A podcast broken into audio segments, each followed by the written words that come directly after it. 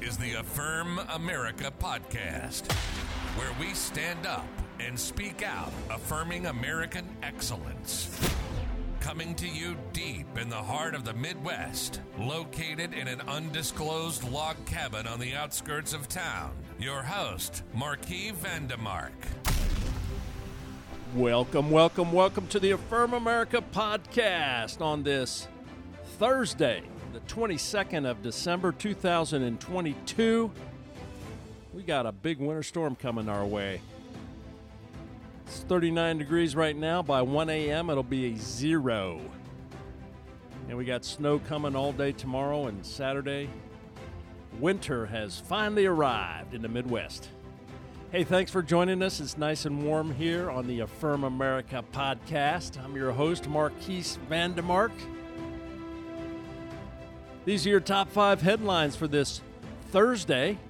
Let's start off with headline number five. Media outlets encourage readers to not have children. Fox News, several media outlets and talking heads have encouraged parents to rethink having children because human beings, even small ones like kids, risk polluting the world and causing global climate destruction. News and op ed headlines have come out in unabashed support of having few or even zero children over the years. One example is from NBC News Think in 2017. Science proves kids are bad for the earth. Morality suggests we stop having them.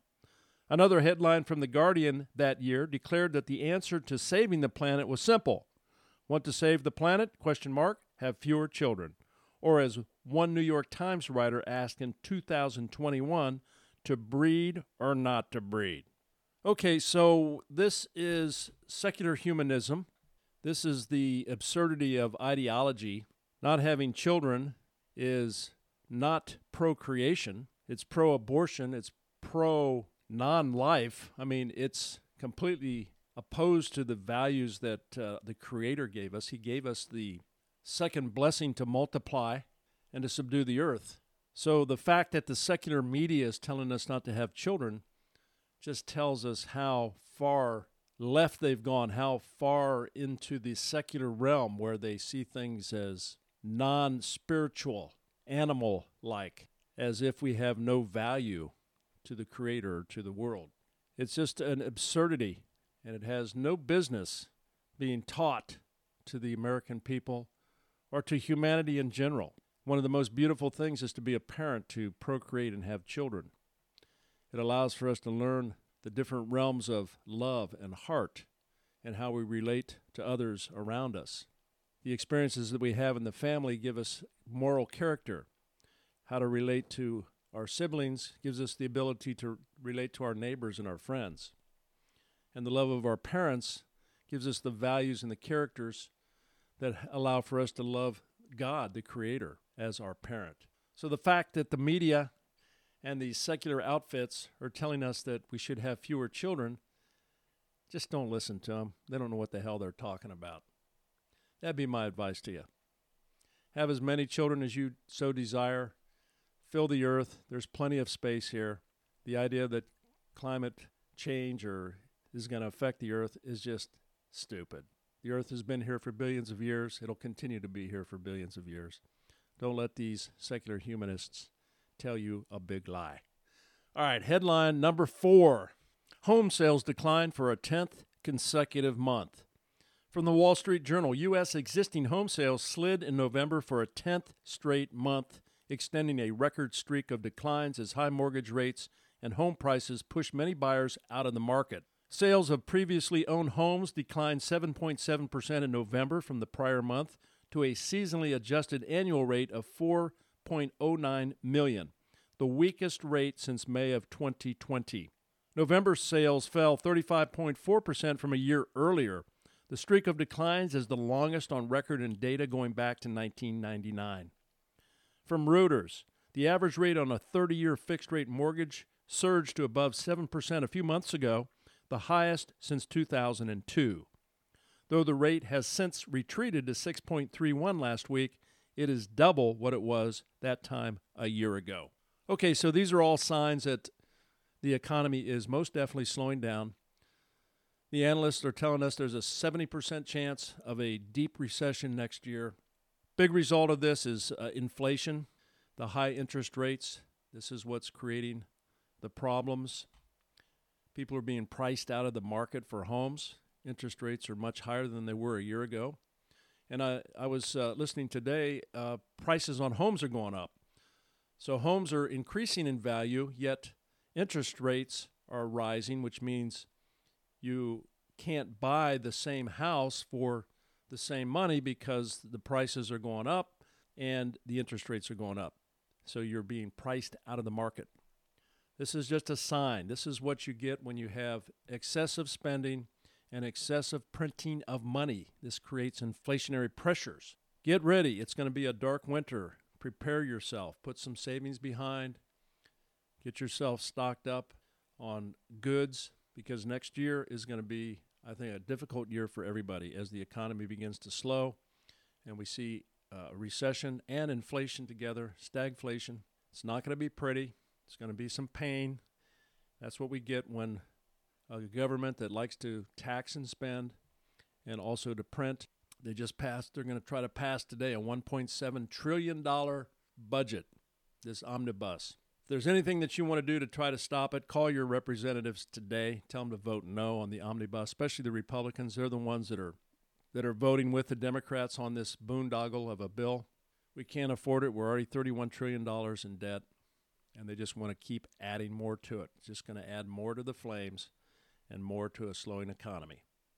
All right, headline number three Omnibus bill contains hundreds of millions for border security for Middle Eastern countries. From Breitbart, the spending bill includes $410 million for enhanced border security in Jordan, Lebanon, Egypt, Tunisia, and Oman. At least 150 million of the funding is to be used to help Jordan secure its borders. The hundreds of millions of dollars for border security, thousands of miles away from the U.S., comes after Republicans and Democrats negotiate a similar plan in March that saw about $370 million go to border security initiatives in the Middle East and North Africa. World Time Today. The spending bill provides that 1.5 billion will be allocated for US Customs and Border Protection border management requirements but none of the funds allocated in this section may be used to hire or acquire to maintain or enhance border security technology and capabilities, excluding technology and capabilities to enhance border protection processing. Representative Dan Bishop, it expressly prohibits the CBP funding from being used to improve border security. All right, when I hear this kind of stuff, it just really ticks me off. The fact that the Republicans and the Democrats are willing to spend billions of dollars on other nations' border security, and yet they have no border security here in our southern border. It doesn't make any sense unless you're an ideologue that has an open border policy that believes that everybody should just come in to our country as if we have unlimited resources and unlimited space to bring in the world. It's impossible. It's impossible to let people come in. If the whole world wanted to move here, it, we would we would collapse. And that's exactly what they're doing. Is they have a complete open border policy, and it's bringing in all kinds of problems. We've talked about it at nauseum: fentanyl, the drugs, human trafficking, the cartels, putting people into debt.